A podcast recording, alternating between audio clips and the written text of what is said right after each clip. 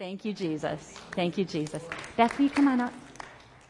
Um, Tom, do you have a mic? Last week, after after our um, time of teaching, um, I taught on on the importance of relationship and the importance. One of the ways to develop a relationship with God is through the Word. That's one of the best ways. He says in the Bible that we are not to be conformed to the world or pressed into the mold of the world. But the better way is to be transformed by the renewing of our mind. We talked about the fact that um, in order to be renewed, we need an encounter with Him. One of the ways that we can encounter Him is through the Word. And after we got done, Beth and I were talking, and she was sharing some instances of when God has spoken to her so, um, so beautifully through the Word, and it has caused her to be renewed in a great way. And I said, Would you share an example or two of that next week? I said, That would be a, just, in, it's like an object lesson. You know, I, I don't want to just tell you stuff, I want to have background to back up, to back up what we say about the Word. So that's what she's going to do right now. Well, I, um, so anyways, I mm-hmm. came to this class originally for healing, mm-hmm. and I have found so much So more. much more. So much Yes. and I can stand before you mm-hmm. now and tell you I am a recovering control freak. like control freak. and, and so God's just, you know, I, I go and I open up the Bible and He's just popping out things to me that are just like, I never even thought of that. And one of them that came to mind was um, James 4 7. We all know it. Submit yourselves to God, resist the devil, and he will flee from you. Yes. Well, everyone loves resist the devil and flee from you, but they forget the submitting to God. And being a control freak, well, I yeah. didn't want to do that. but, you know, he told me, he goes, mm-hmm. submitting yourself, you don't know, unless you're in the Word, you don't know what you're submitting to. You know, mm-hmm. you don't know unless you're in the Word and you know what He wants you to do. Yeah. And so that's just, you know, what He's been working on me. And every single day, something pops up and He's like, okay, work on this now. Okay, you have this temptation, so we're going to work on this now.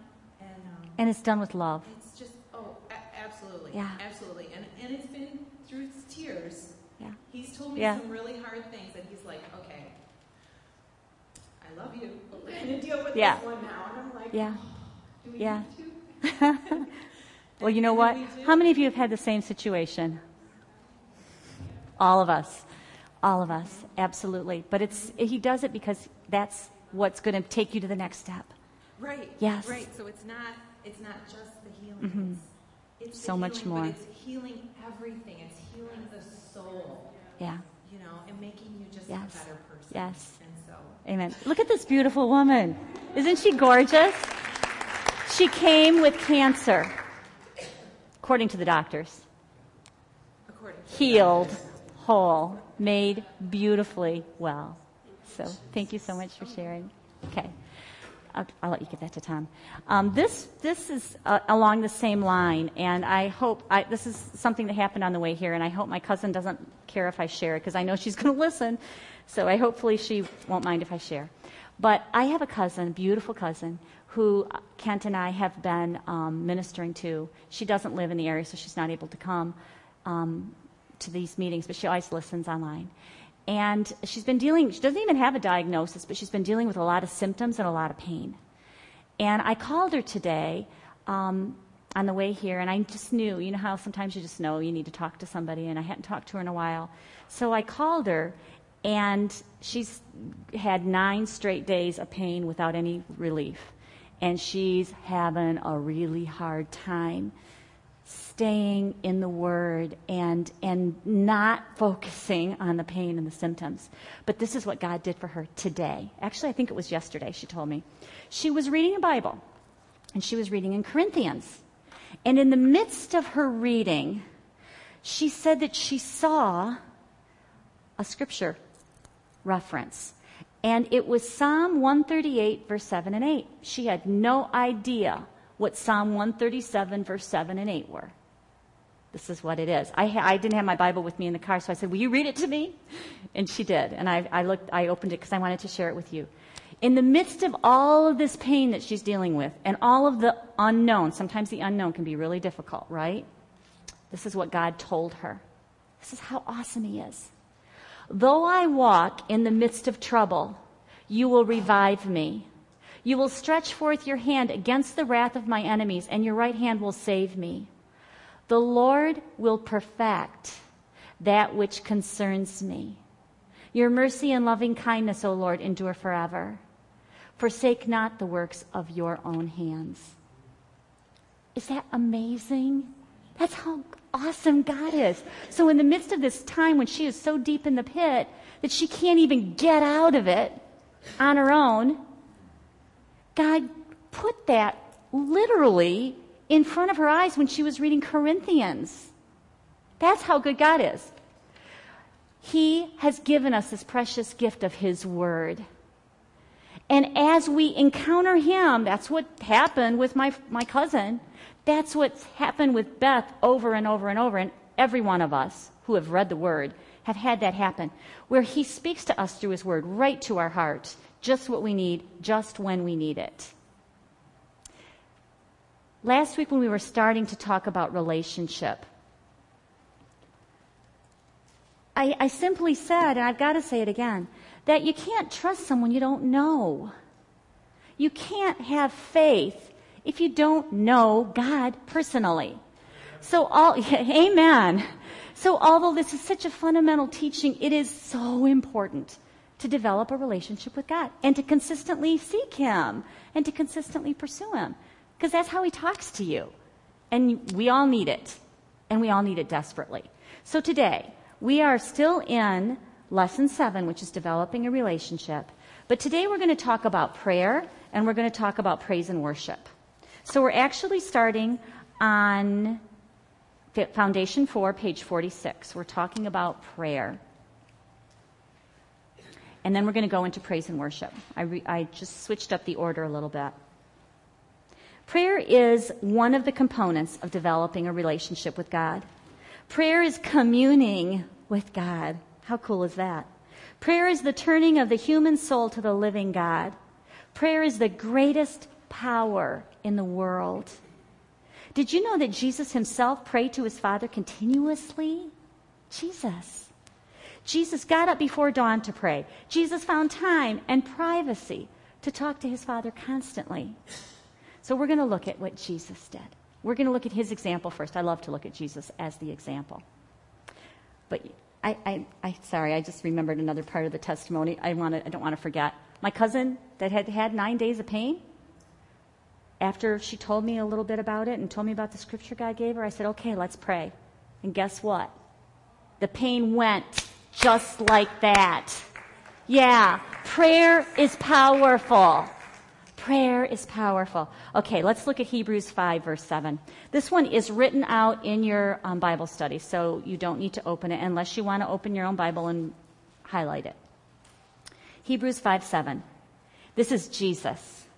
In the days of his flesh, Jesus offered up definite special petitions for that which he not only wanted, but needed. And supplications with strong crying and tears to him who was always able to save him out from death. And he was heard because of his reverence toward God, his godly fear, his piety, in that he shrank from the horrors of separation from the bright presence of his Father. This is Jesus, guys. This is Jesus. It says in the scripture that he went to God with crying and with tears, not only for what he want, needed, but what he wanted not only for what he wanted, but what he needed. This is Jesus, the Son of God, fully man, completely man, but completely God. He prayed with loud crying and tears. Wow. That really helps me to know it's okay to go to God with crying and tears. How many of you have gone that way? Yep. He wants us to. When my kids are really hurting, I want them to come to me, even when they're crying and in tears. I want them to. And so does Father God. I'm going to take a little bunny trail because I think it's important to do this right now. Um, this scripture, I, I, I believe, was probably the setting of the Garden of Gethsemane when Jesus was knowing he was going to go through what he went through for you and for me. If you look in Luke chapter 22, it shows this same, I believe it's the same time that Jesus was crying out to God in tears. Luke 22, starting with verse 39. Coming out, he went to the Mount of Olives as he was accustomed. He was accustomed to going there and praying. And his disciples also followed him. And when he came to the place, he said to them, Pray that you may not enter into temptation. And he was withdrawn from them about a stone's throw, and he knelt down and prayed, saying, Father, if it is your will, take this cup away from me. Nevertheless, not my will, but yours be done. And then an angel appeared to him from heaven, strengthening him. And being in agony, he prayed more earnestly. Then his sweat became like great drops of blood falling down to the ground. Now, Jesus, in this setting, was crying out with such agony, with such passion and he said to his father, Father, if it's your will, take this cup away from me. But nevertheless, not my will, but yours be done. The reason I wanted to go here is because that prayer is often prayed incorrectly when you're fighting something that is a sickness or a pain or something that's very hurtful in your life. Jesus prayed that prayer, I believe, when you look at the Hebrews scripture that's in your book. It said that he shrank from the horrors of separation from the bright presence of his father. I believe that's why he was crying out. Because he knew he was going to be separated, and that was the worst thing imaginable. He was going to be separated from his father. We don't know what that would be like. We're not going to know if you're a Jesus believer, if you're a, a child of the living God. You're never going to be separated from him. But Jesus knew he was going to be. Let me ask you a question. Jesus prayed, If it be your will, take this away from me. In the Bible, when Jesus was on this earth, in the four Gospels, did he ever not heal? There was one time in, in, in his own hometown where there was a lot of unbelief and offense. But other than that, did he say, no, not going to heal you? No, he didn't do that. When there were people that were in need, they were healed. He had a heart of compassion and, and, and he was um, uh, exemplifying the heart of the Father. He was the perfect, he was, he is the perfect image of Father God. So if we pray that, that prayer, if it be your will, when it's in the area of healing, it doesn't even compute. Because it is God's will to heal. That's what Jesus did when he was on this earth, and Jesus hasn't changed. He's the same. But this particular scripture causes people to have wrong thinking. And that's why I wanted to use the Hebrew scripture about Jesus was crying out to God, but it was because of the, the knowing that he was going to be separated. Another piece of evidence that Jesus died for you with all his heart in it is Hebrews 12, verse 2. And in that verse, this is what it says, and I'm just paraphrasing. It says that for the joy set before him of obtaining the prize, he went to the cross. For the joy. Here he was in the Garden of Gethsemane crying out in agony praying. But Hebrews chapter 12, verse 2 says, For the joy of obtaining the prize that was set before him, he went to the cross for you and for me. Because he loves us so much.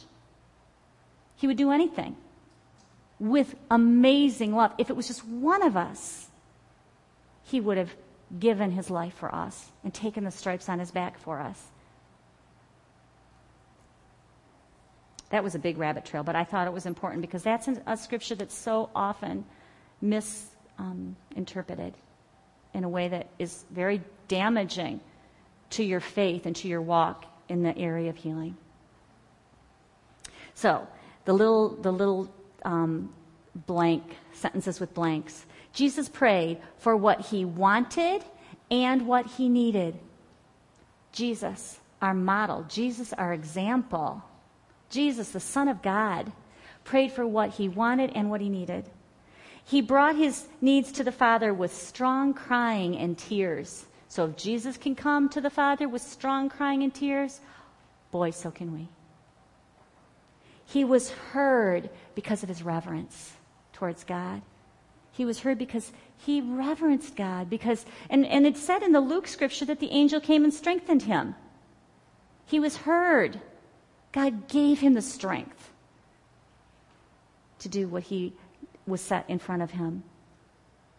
So that's a, one example of Jesus. Now we're going to go to a couple more. Would you turn in your Bibles to Mark chapter 1, verse 35?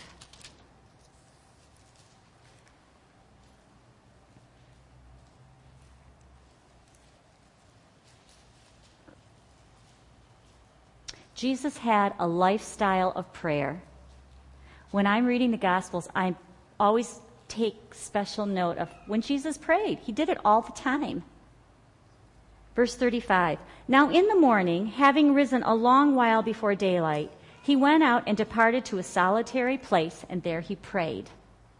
Now, what I just want to note real quickly is what he did the day before and the day after. So, this was in the morning before daylight. But the day right before that, in same chapter, verse 21, he entered the synagogue and he taught. And in the midst of his teaching, there was a man with an unclean spirit. And guess what he did? he cast that thing out. And then, after he had had his day in the synagogue teaching and preaching, he went to Peter's house. This is verse 29. This is in the evening. So he'd been at the synagogue all day. And in the evening, he went to Peter's house, and Peter's mother in law was sick. So he went to his mother in law, Peter's mother in law, laid hands on her, and the fever left her. He healed again. Then, I'm presuming they had dinner because it says mother got up and made dinner and then and served them. And then verse 32, at evening when the sun had set, they brought to him all who were sick and those who were demon possessed. And the whole city was gathered outside the door. They were hearing about this healer.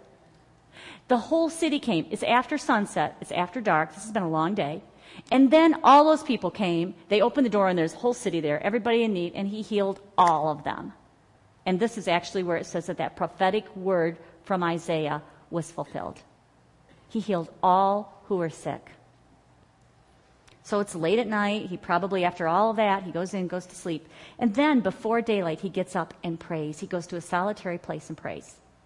Then right after that, verse 38, it says, um, they, they, the disciples said, Everyone's looking for you. And he said, Let's go to the next town, that I may preach there also, because it's for this purpose that I've come forth.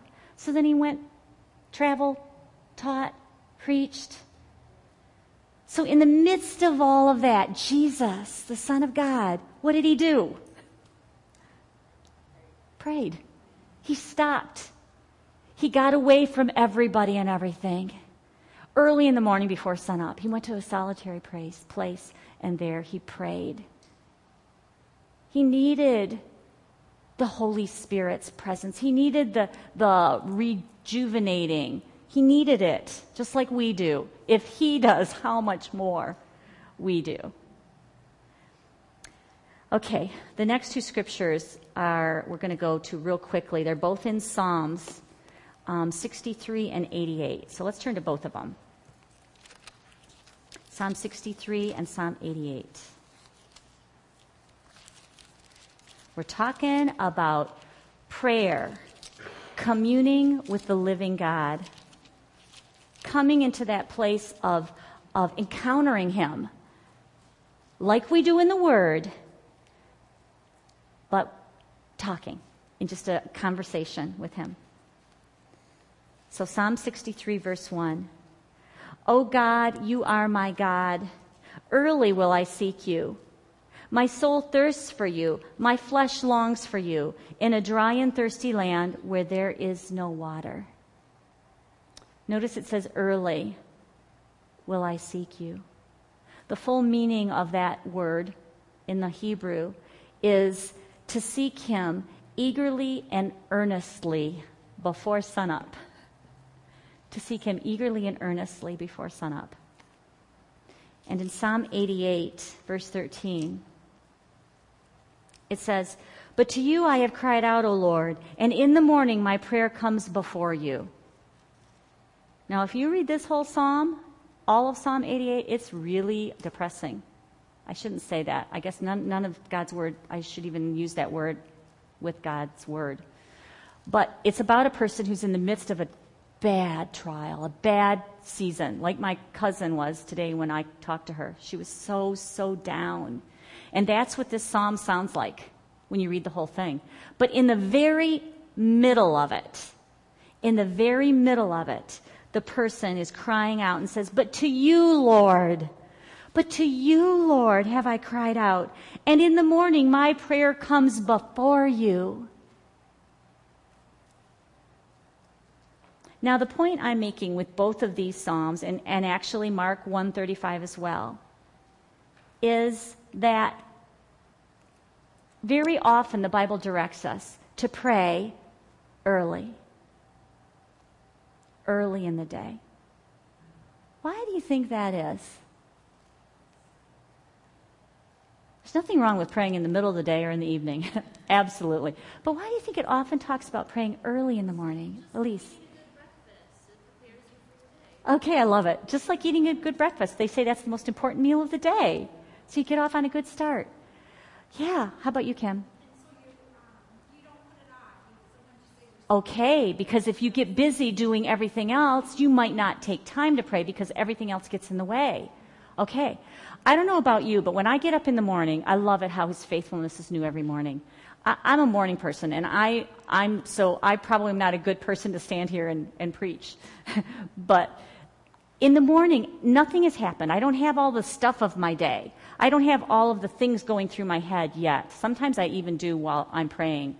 Even before I've started my day, sometimes those things start to go in my head. But when they do, I ask the Holy Spirit and I say, Holy Spirit, keep those distractions away. No distractions. I'm not allowing any distractions. Get out of my head in Jesus' name. And the Holy Spirit does. He just helps me. But in that, in that time of praying, first thing in the morning, you're giving God the first part of your day. And before all, like Kim said, before all of the stuff starts happening and the busyness takes you away, and then you have too much to do, to take a moment to pray. When my grandson was here for the last three weeks, I had a whole new appreciation for parents who have families because when I was saved and started this journey, my kids were in um, a senior in high school and college. So I didn't have little kids at home. So I could get up without kids, and it was no problem because they wanted to sleep all day. But what I saw when, I, when my grandson was waking up early, it was like I had to wake up earlier. It was like I had to have that time alone with God before my day started. When I, um, you know, was working, I people thought I was nuts when I told them what time I got up, but I really wanted to have that time alone with God before my day started. And oh my gosh, how, how big of a difference it makes in your day when you start out with Him. Now, that's not to say that you need to be legalistic about it. You might be a, a nighttime person, like Yvonne. She's not here tonight. She had something else going on. But she's a nighttime person. She is not a morning girl. And her best time with God is at night. So you, you, God knows you and you know him. So don't be legalistic about it. But do set aside a time. And, and like Kim said, don't let other things take you away from him. Make sure you set aside that time to be in communion with him and have time to pray, just like Jesus did. Okay, let's look at Philippians chapter 4. Philippians 4. So we've talked about like Jesus, it's important to take time to pray. And Philippians 4 talks about what to pray. Starting with verse 6. The word says, Be anxious for nothing, but in everything, by prayer and thanks and supplication, with thanksgiving, let your requests be made known to God. And the peace of God, which surpasses all understanding, will guard your heart and your mind through Christ Jesus. This is good. So, what does God tell us to pray for? Everything. There's nothing too little. Uh, so many of us say, Oh, I don't want to bother God with that. That's not a big deal. But it is to Him if it is to you. If it's something that you desire, or something that you need, or something that question that you have, or a concern that you have, whatever it is, He wants you to talk to Him about it.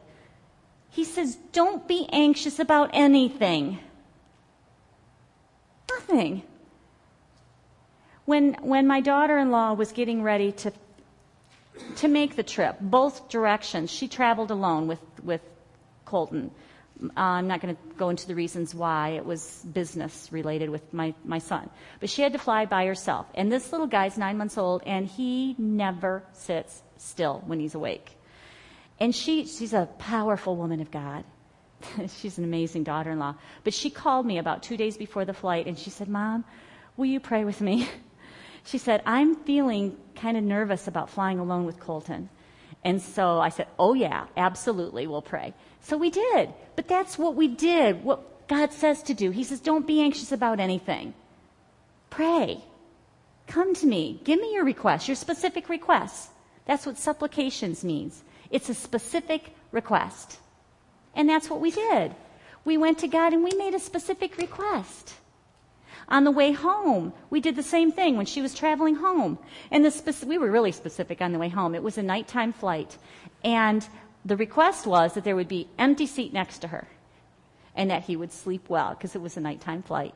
And on the first leg of the flight, she texted me when she got, you know, where she could text me, and she said, "Mom, there was an empty seat next to me, and um, and he slept for I think two and a half hours. So I was like, yes, praise God.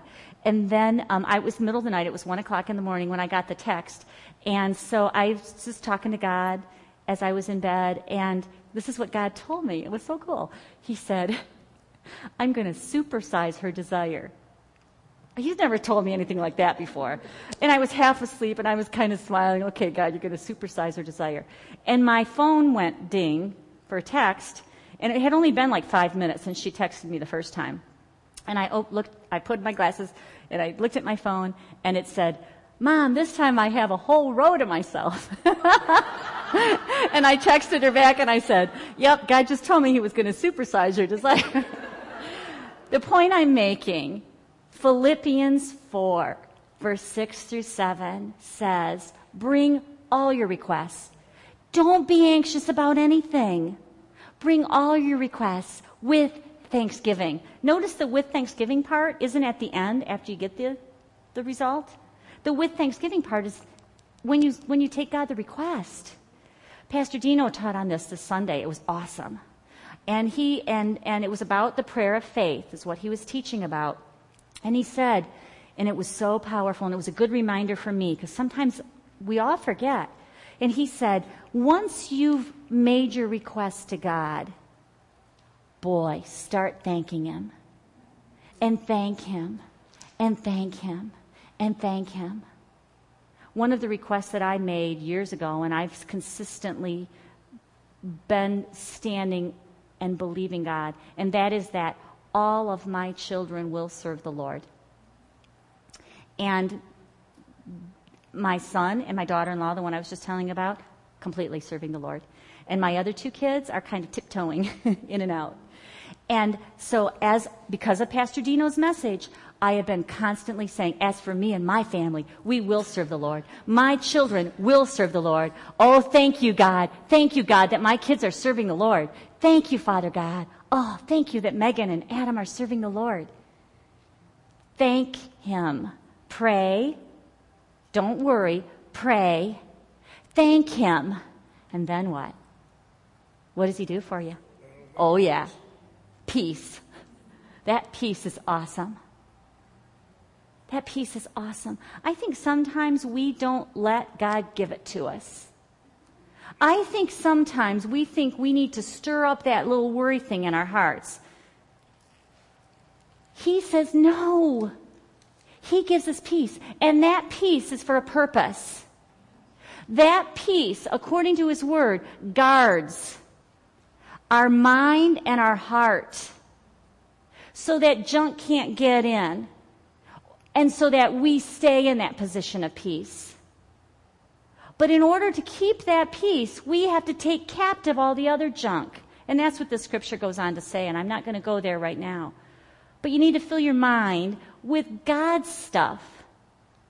And that's the guard. He, the peace is the guard. The guard over your heart to protect you. Because there is a whole lot of stuff out there to get in. Receive it. Accept it. Say right now, God, I receive your peace. Let's just take a minute and let his peace soak in. We receive your peace, Father God. We receive your amazing peace. And we thank you that it guards our mind, it guards our thinking, it guards our heart. Thank you, Father God, for your peace that carries us through in every need that we have. Thank you, Father, for that peace.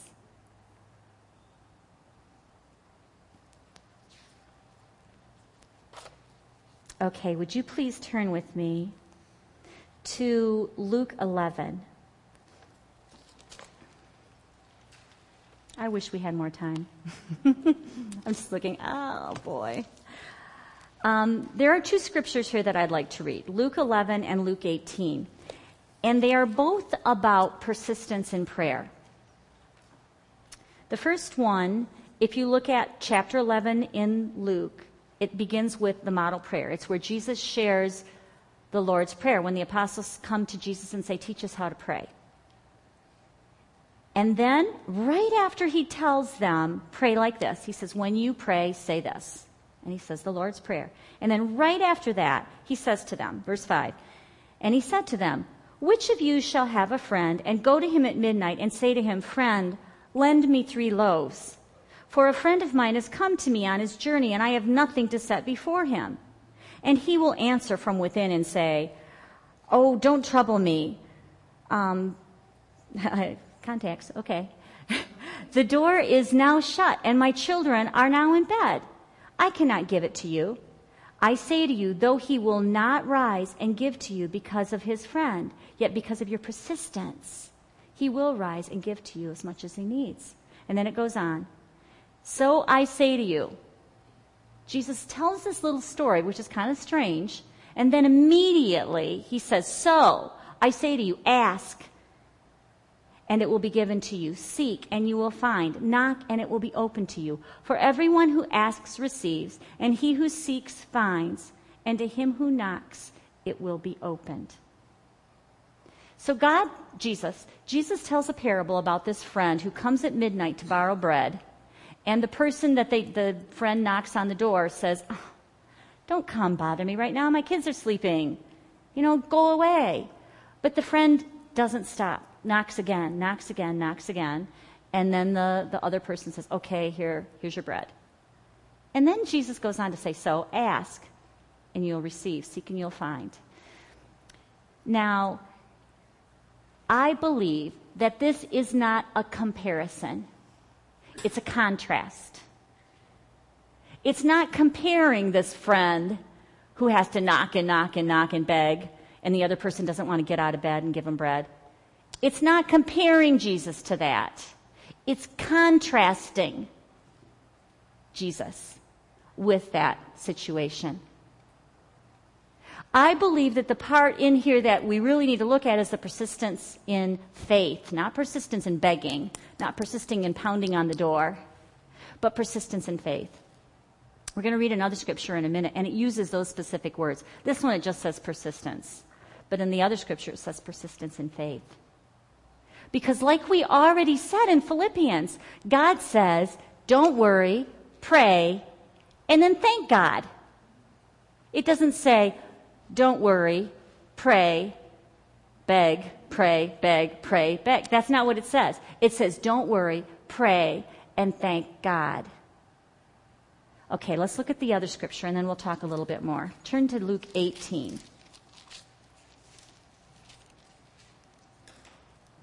And the title of this section is The Parable of the Persistent Widow. And I love the first verse. Then he spoke a parable to them that men ought always to pray and not lose heart. Okay, that alone is enough. I could stop right there. Jesus said, I'm telling you this parable so that you know that you should always pray and not lose heart. Okay, now let's look at the parable. And this is what he said. There was in a certain city a judge who did not fear God nor regard man. Now there was a widow in that city, and she came to him, saying, Get justice for me from my adversary. And he would not for a while, but afterward he said within himself, Though I do not fear God nor regard man, yet because the widow troubles me, I will avenge her, lest by her continuing coming she weary me. Then the Lord said, Hear what the unjust judge said. and here's the contrast. And shall God not avenge his own elect who cry out day and night to him, though he bears long with them? I tell you that he will avenge them speedily. I like that part. Speedily. Nevertheless, when the Son of Man comes, will he really find faith on the earth? And in the Amplified, it says, Will he really find persistence in faith on the earth? So it talks about this contrast between the unjust judge who doesn't even revere God. And yet, because the widow continuously asks him, he gets tired and he says, Okay, I'll do what she needs. But God says, How much more me? I'm the just God. How much more me? I'm the one who cares about you. I'm the one who loves you. And he says, I will take care of you. I will avenge you. That means cancer, go. That means arthritis, get the heck out of here. You are not welcome. He says he will avenge us. And he says speedily. But Jesus, I think, he, he, the burden on his heart is won't you just be persistent in your faith? Won't you just believe? When I come, will I find you believing? Yeah, Beth, he's finding you believing. yeah. So many of us here. Yeah. And we're persistent in that we choose life. We choose to believe God at His Word. No matter what you see, no matter what you hear, we choose to believe God at His Word. There may be a bunch of stuff that's getting in the way that's really in your face. But God says, be persistent. Now, that prayer, what does that sound like? That persistent prayer? That persistent prayer sounds like a whole lot of thanking God. It sounds like asking God and then thanking Him and continuing to thank Him. I told you in my life, I've been believing for something for my kids for a long time, and I haven't seen the full manifestation yet. And Pastor Dino reminded me I need to thank God more. I do pray the word over them. I take God's word and I speak it out loud about my children. We've talked about the power in praying God's word. So I declare God's word and then thank Him for it. Declare God's word and then thank Him for it. That's what that persistent prayer looks like, sounds like. It's not begging. That's not what it is.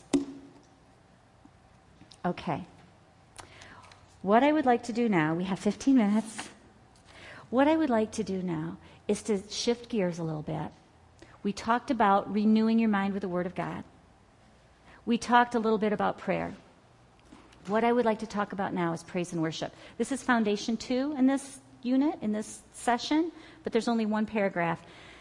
And as I have just sought God about this, I can't wait to lesson 15 to talk about praise and worship because that's where it comes in this Bible study.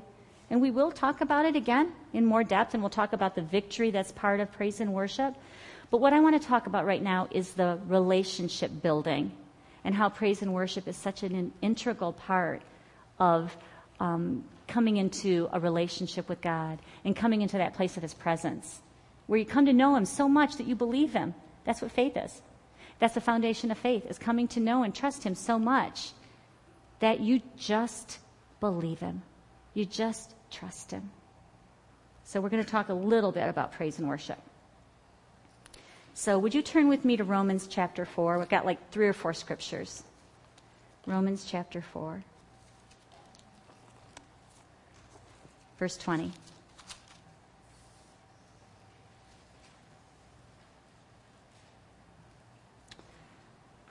So, hypothetically, if you're in the midst of a battle, it might be in your body or it might be in another area of your life, because this applies to any area of abundant living. So if you're in the middle of a battle, there could be a time when you have been persistent and you haven't seen the results yet. That is a difficult time to be in, and that's a place where um, we want to do everything we can do not to get in that place of discouragement. And praise and worship is a powerful tool to use to strengthen you. My, my cousin today, when we talked, she needed somebody to come alongside her to help strengthen her. Praise and worship is one of those places where you can really gain strength. And that's what the scripture says. Verse 20 says, and I'm going to read from the Amplified No unbelief or distrust made him waver. This is talking about Abraham.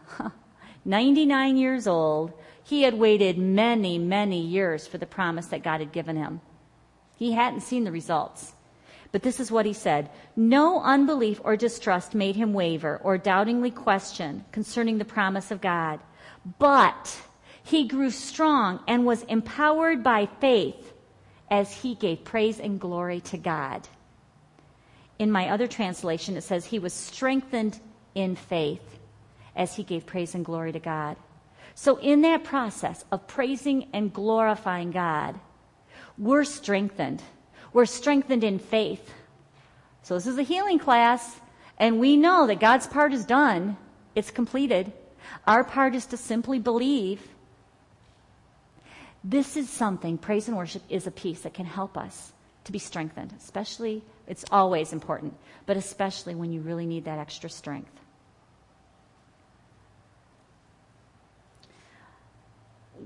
when you're in the midst of that battle, the enemy, oh boy, he's a liar. And it looks so real. In the natural, it is so real. But in the spiritual realm, it's a lie. Because Jesus defeated the enemy. He defeated sickness. He defeated death. He defeated whatever the problem is. So in the spiritual realm, it's a lie. So the question is in order to break your agreement with that lie, you need to agree with God. And praise and worship is a great way to come into agreement with God. Let's look at Psalm 34, and then we'll talk a little bit more about that. Psalm 34. Love this psalm.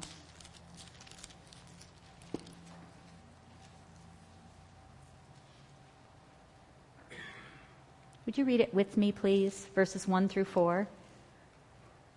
You probably need to read from the screen, so we all read the same version. I will bless the Lord at all times. His praise shall continually be in my mouth. My soul shall make its boast in the Lord. The humble shall hear of it and be glad. O magnify the Lord with me, and let us exalt his name together. I sought the Lord, and he heard me and delivered me from all my fears. So as we praise and worship, what we're doing is we are spending our, our energy, we're using our voice and our words to magnify God and to exalt God and to agree with God, to put into our hearts. That's why it uses the words magnify and exalt. To, to in our heart, put God in his rightful position, which is above the problem, higher than the problem, bigger than the problem. Instead of staying in that place where the problem is so big you can't even see around it, you can't see over it or under it or through it or around it. When you praise God, something happens in the spiritual realm. And it's, it's that changing of your thinking. Remember, we're talking about renewing your mind. This is a part of renewing your mind because you're agreeing with God. When you're in that place of worshiping Him, praising Him, acknowledging who He is, that's what you're doing. You're changing your thinking. Instead of being focused on the problem, you're being focused on God. It's powerful. Uh, many of the Psalms were written by David, and David was a worshiper.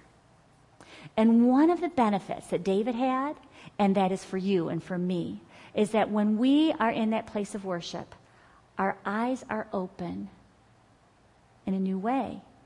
And we have that, the eyes of faith, where we see with faith instead of what, what's going on in the natural. We see with faith.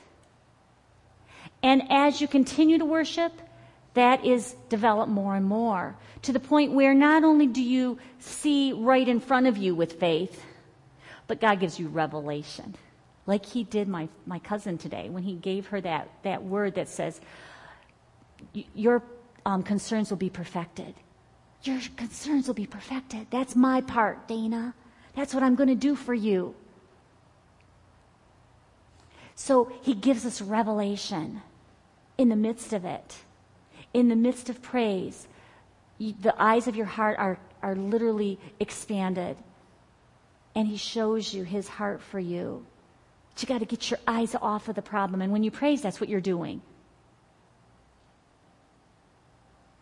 Would you look with me at John chapter 4, 23? John 4, 23. I love the way Leslie's writing these scripture references down because they're not in there, and she's going to want to go and read these again at home.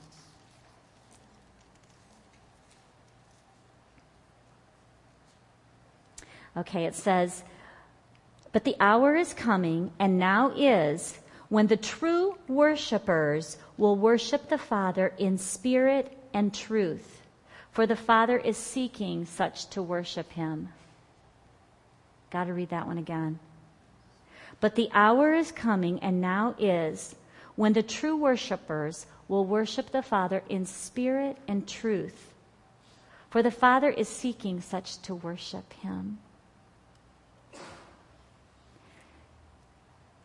in the battlefield, one of the things that we typically do is we intellectually want to understand everything that's going on. But God's way is better. He said, when worshipers come before Him in spirit and in truth, in the spiritual realm, in that area of revelation that we were just talking about, where He's shining His light on the situation instead of the light of the doctor or whatever the report is or the symptoms or whatever. Because we want to intellectualize everything, but God has a better way. His way is in spirit and in truth. What does the Holy Spirit say about this? What is the Holy Spirit putting in your heart? It's probably a peace. I know that's what He did for me. I didn't understand so much. I didn't understand um, even the, the, um, the sowing and reaping aspect of the word. I didn't understand so much at that point, but He gave me peace. The Holy Spirit just flooded me with peace that was beyond my understanding. So, in spirit and in truth, the truth of the word, the Holy Spirit's revelation. That's what happens in the process of worship. It takes you beyond the intellect and into the the place of the presence of Almighty God and what He has for you. And the last scripture I'd like to share about praise and worship is Hebrews 13, 15. Hebrews 13, 15.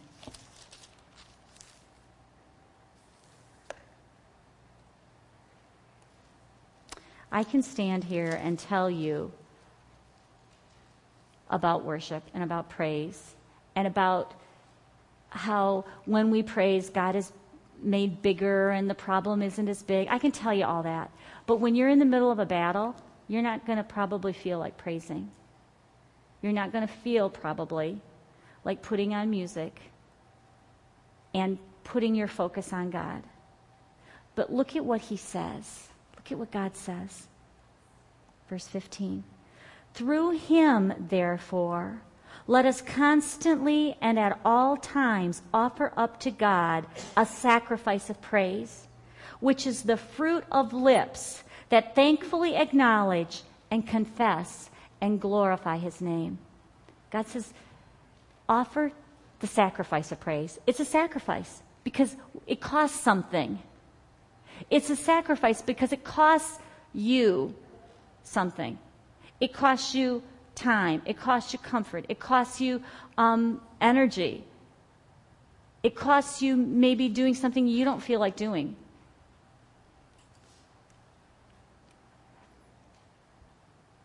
And it requires faith. Because when you're in the midst of a, a, whatever it is, like my cousin with the pain that she's been in for nine days, when you're in the midst of that, to start praising God takes faith. Now, faith doesn't mean that you have to feel faith. Faith is an action. And when you act, when you, on purpose, put on that music and start praising God, you are acting in faith. You are doing something that costs a lot. And it's powerful. That's why God says, offer the sacrifice of praise. Offer it to me. And He tells you what it is. He says that it's acknowledging Him for who He is. You might not be seeing it, but you're saying, I acknowledge you, Jesus. You're my healer. I acknowledge you. You're the one that gives me peace. I acknowledge you. You're the one that takes care of me. You're carrying me the way a father carries his child. You're acknowledging him. When it says you're confessing, that means you're agreeing with him. You're agreeing he is who the word says he is. And you're glorifying his name giving Him the sacrifice of praise in the midst of whatever it is you're going through. So, relationship with God, developing and constantly seeking to develop that relationship with Him. Here are a few tips, practical tips. These are kind of like the ones at the end of this chapter, but I've just revised them a teeny bit. Number one, we talked about this last week set aside a time to spend alone with your Father. Read a chapter from the Bible, spend some time in prayer, and take time to listen. Number two, keep a journal. Every time I teach this, God speaks to me if I've been negligent about journaling. So this last week, I got my journal back out and I looked at the dates. and I hadn't journaled in several months. And I started journaling again about the scripture that was just speaking to me and what and, and, and it's so cool when you just start the holy spirit just takes over and what he's been sharing with me is amazing i need to make sure i'm consistent i have to practice what i preach so journal listen to him write down your thoughts that's god speaking to you also, write down what God's doing for you on your journey. Write down the little God incidences, like my daughter in law, when God gave her the whole row of seats empty. Write down those little things that you prayed for and you see what He did. Keep track of those. And then look back at them when you need to see the goodness of God in your life. So, number one is to set aside that time to pray and to read the Bible. Number two is to journal. And number three is to make a choice to praise God every day. You might want to praise God from with your voice, with words, without singing. You might want to just talk to Him in praise. You might want to read the book, find um, praise psalms. There's a lot of great psalms where you can praise God, or other scriptures. Or you might want to put on um, CDs or iPod or whatever, or Christian music or Pandora or whatever. Praise God. Take time. Set aside time to praise God. Maybe in your car. Maybe when you're getting ready in the morning. Praise God every day. Just see. You're going to fall in love deeper and harder and head over heels more and more and more and more and more. Because that's the way it works. You can't love Him and seek Him without Him multiplying it back a hundredfold. Right? Right. Okay. So that's what we're going to do. Let's stand up. We're just going to worship and praise Him, and then we'll be available for prayer.